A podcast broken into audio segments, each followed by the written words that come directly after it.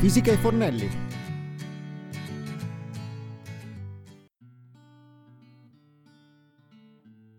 Ciao a tutti e benvenuti ad una nuova puntata della Fisica e Fornelli. Quest'oggi parleremo del processo della caramellizzazione. È importante considerarlo perché molto spesso viene confuso con la reazione di Maillard, che come ricorderete è stata affrontata nella terza puntata. È proprio dalla reazione di Maillard che partiremo oggi fino ad arrivare a capire cosa la differenzia dal processo di caramellizzazione. La reazione di Maillard è da considerarsi la reazione fondamentale in cucina, è responsabile del buon odore e sapore del pane, delle torte della carne. In genere avviene solo a temperatura temperature superiori ai circa 140 gradi, durante l'interazione nella fase di cottura di carboidrati e proteine. Non esiste una sola reazione di Maillard, ma ne esistono di vari tipi a seconda degli elementi che si considerano. Infatti, esempi di reazioni li troviamo nel caffè quando viene tostato, nel pane e nella sua crosta, nella carne quando fa la crosticina e nelle patatine fritte. Si tratta quindi dell'imbrunimento degli alimenti, quell'attività che rende l'alimento colorato e con un gusto di cotto. È una serie complessa di fenomeni che avviene a seguito dell'interazione reazione con la cottura degli zuccheri, meglio detto i carboidrati o glucidi e proteine. Durante questa interazione l'acqua viene eliminata e proprio tramite l'eliminazione di questa molecola di acqua che le due porzioni di molecole, zuccheri e proteine, possono unirsi insieme in una vera e propria sintesi. Il nome di questa reazione chimica è legato allo scienziato francese Louis Camille Maillard, che ne scrisse durante i suoi studi legati al metabolismo cellulare nei primi del Novecento. Fondamentalmente, Louis Camille Maillard studiò come gli aminoacidi possono reagire interagire con gli zuccheri presenti nelle cellule. La reazione di Maillard in realtà non è un fenomeno unico, bensì una serie di fenomeni che si innescano in tre fasi, come la degradazione di alcuni amminoacidi essenziali come la lisina, la formazione di composti aromatici e la formazione di grosse fo- molecole che conferiscono il tipico color bruno al cibo. Come detto in precedenza, la reazione di Maillard corretta dovrebbe avvenire tra i 140 gradi e circa i 180 gradi. Questo per evitare che l'alimento si possa bruciacchiare, in quanto oltre i 200 gradi vi è la formazione dei benzopireni composti di colorazione molto scura, quasi neri, che danno all'alimento un gusto amaro. Inoltre, questi composti sono ritenuti dannosi per la nostra salute, essendo considerati carcerogeni. La superficie di contatto deve essere in metallo e in alcuni alimenti la presenza di zuccheri può essere incrementata aggiungendo liquidi come vino, agrumi, miele, ma non direttamente lo zucchero comune, che ha bisogno di essere combinato con vino o altre sostanze acide come l'arancia e il limone, affinché il saccarioso possa scindersi nei suoi com- due componenti componenti, glucosio e fruttosio. La carne di manzo ha una quantità di zuccheri sufficiente ad innescare la reazione di Maillard, mentre per altri alimenti tipo le carni bianche che hanno bisogno per forza di un aiuto visto la quantità bassa di zuccheri, è ottimale preparare l'alimento con una marinata e utilizzare quindi sostanze basi come il bicarbonato da cucina per accelerare la, ma- la reazione di Maillard.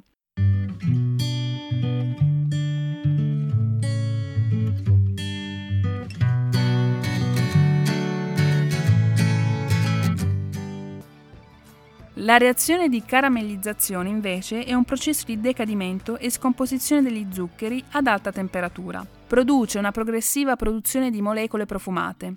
A differenza della reazione di Maillard, avviene solo tra zuccheri e non include proteine. Avviene sia per zuccheri chetosi, fruttosio che aldosi, glucosio, avviene a stadi e provoca la progressiva scomposizione dello zucchero.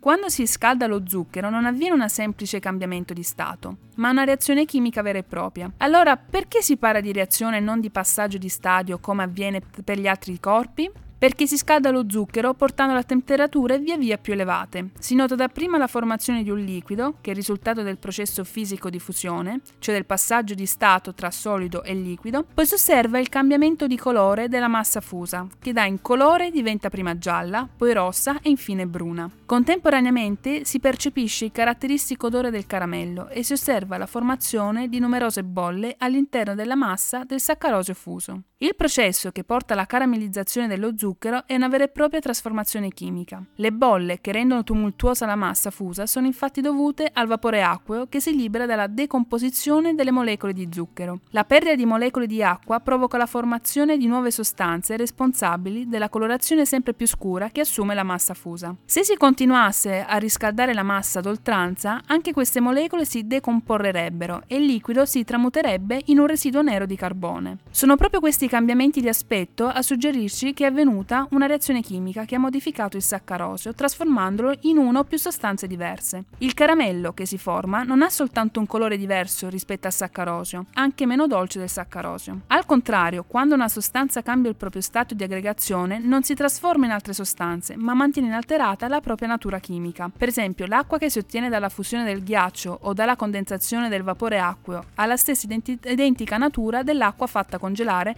per ottenere il ghiaccio o fatta bollire per produrre il vapore. Anche il sapore si modifica e vira verso un settore di strinato, peraltro apprezzato nel caso di diverse preparazioni gastronomiche utilizzanti zuccheri caramellati.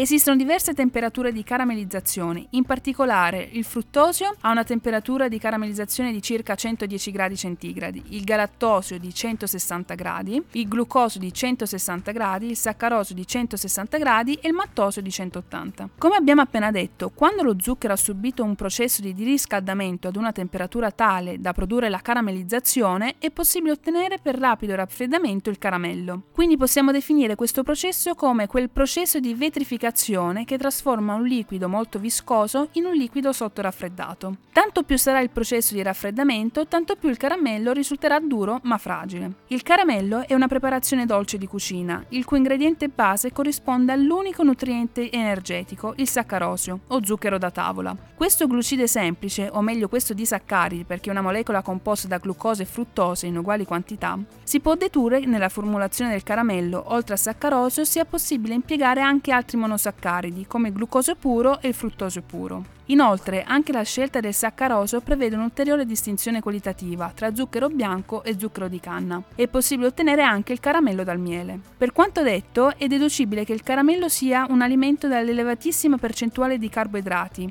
il che ne implica un apporto energetico a dir poco sostenuto. Inoltre i vari tipi di caramelli possiedono sempre una percentuale di acqua piuttosto moderata o addirittura quasi nulla, aspetto variabile in base alla tipologia del caramello stesso. La consistenza del caramello può essere di, di, tipo solido o liquido e il colore oscillare dal giallo intenso al bruno scuro, quasi nero, come abbiamo detto prima. Ottenere un caramello solido è una procedura abbastanza semplice. Sarà sufficiente riporre lo zucchero nel tegame e portarlo ad una temperatura sufficientemente elevata per la fusione, almeno circa 160 gradi. Una volta raffreddato, il caramello cristallizzerà nuovamente acquisendo una consistenza compatta e vetrosa. Al contrario, se fosse necessario ricavare un caramello liquido, liquido, una volta raggiunta la soglia di fusione, risulta determinante fermare la cottura dello zucchero aggiungendo una quantità di liquido bollente, acqua o altro, in base al prodotto finale che si vuole ottenere, pari al peso della materia prima lavorata. Un rapporto di 1 sta 1. Parallelamente, il colore del caramello varia in base al tipo di ingrediente scelto e all'intensità di cottura. Tra i tipi di materia prima in grado di caramellare, in ordine cromatico decrescente le chiamo il glucosio, che produce un caramello più scuro, il saccarosio, il fruttosio e il miele, che producono un caramello più chiaro. A parità di ingrediente, l'imbrunimento del caramello è determinato principalmente dall'innesco della reazione di Maillard, una reazione non enzimatica e ottenuta mediante la temperatura. Questa reazione è direttamente proporzionale all'aumento e al tempo di cottura. Pertanto, più intensamente e lungamente viene cotto il caramello, quello più scuro diverrà. Come se non bastasse, l'eccessivo innesco della reazione di Maillard comporterebbe inesorabilmente la salubilità del caramello, che proporzionalmente al tempo e alla temperatura dà origine a molecole di tipo nocivo per l'organismo. La reazione di Maillard per il caramello di saccarosio deve avvenire ad una temperatura compresa tra i 160 gradi e i 177. Ovviamente, cambiando la, la materia prima di utilizzo, non è possibile standardizzare il tempo e l'intensità di cottura. Avendo già specificato le differenze chimico-fisiche esistenti tra i vari tipi di zucchero ed il miele, ricordiamo che il tempo tempo di cottura per il caramello solido varia anche in base alla quantità di acqua inizialmente aggiunta per evitare la bruciatura dello zucchero. Più se ne è utilizzata, più a lungo sarà necessario far cuocere il caramello affinché disidrati. A temperatura ottimale il processo è ben visibile per la liberazione del vapore acqueo. È anche opportuno effettuare un'ultima precisazione in merito al caramello da miele. Questo viene ottenuto sempre soltanto in forma liquida, poiché quella solida richiederebbe dei tempi di lavorazione eccessivamente elevati a causa dell'alta concentrazione di acqua nella materia prima di utilizzo.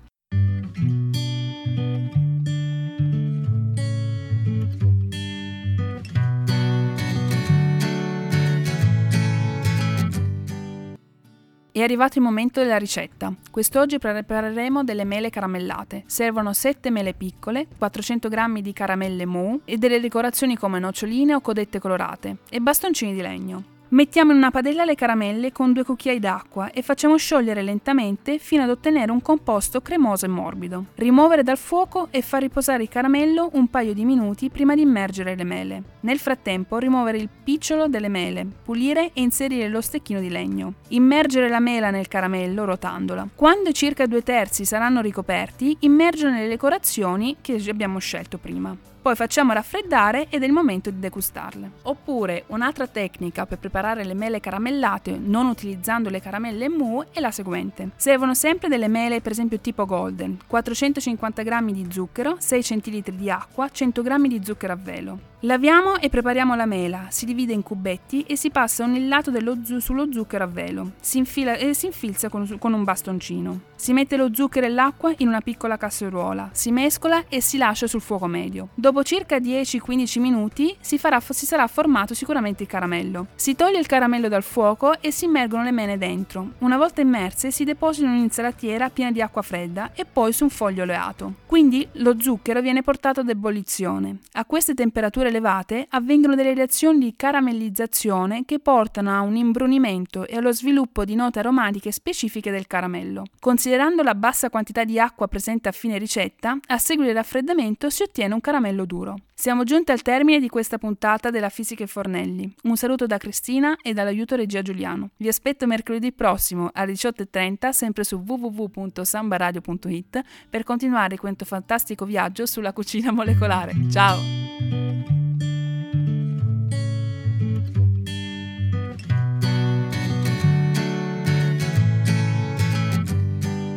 La fisica e Fornelli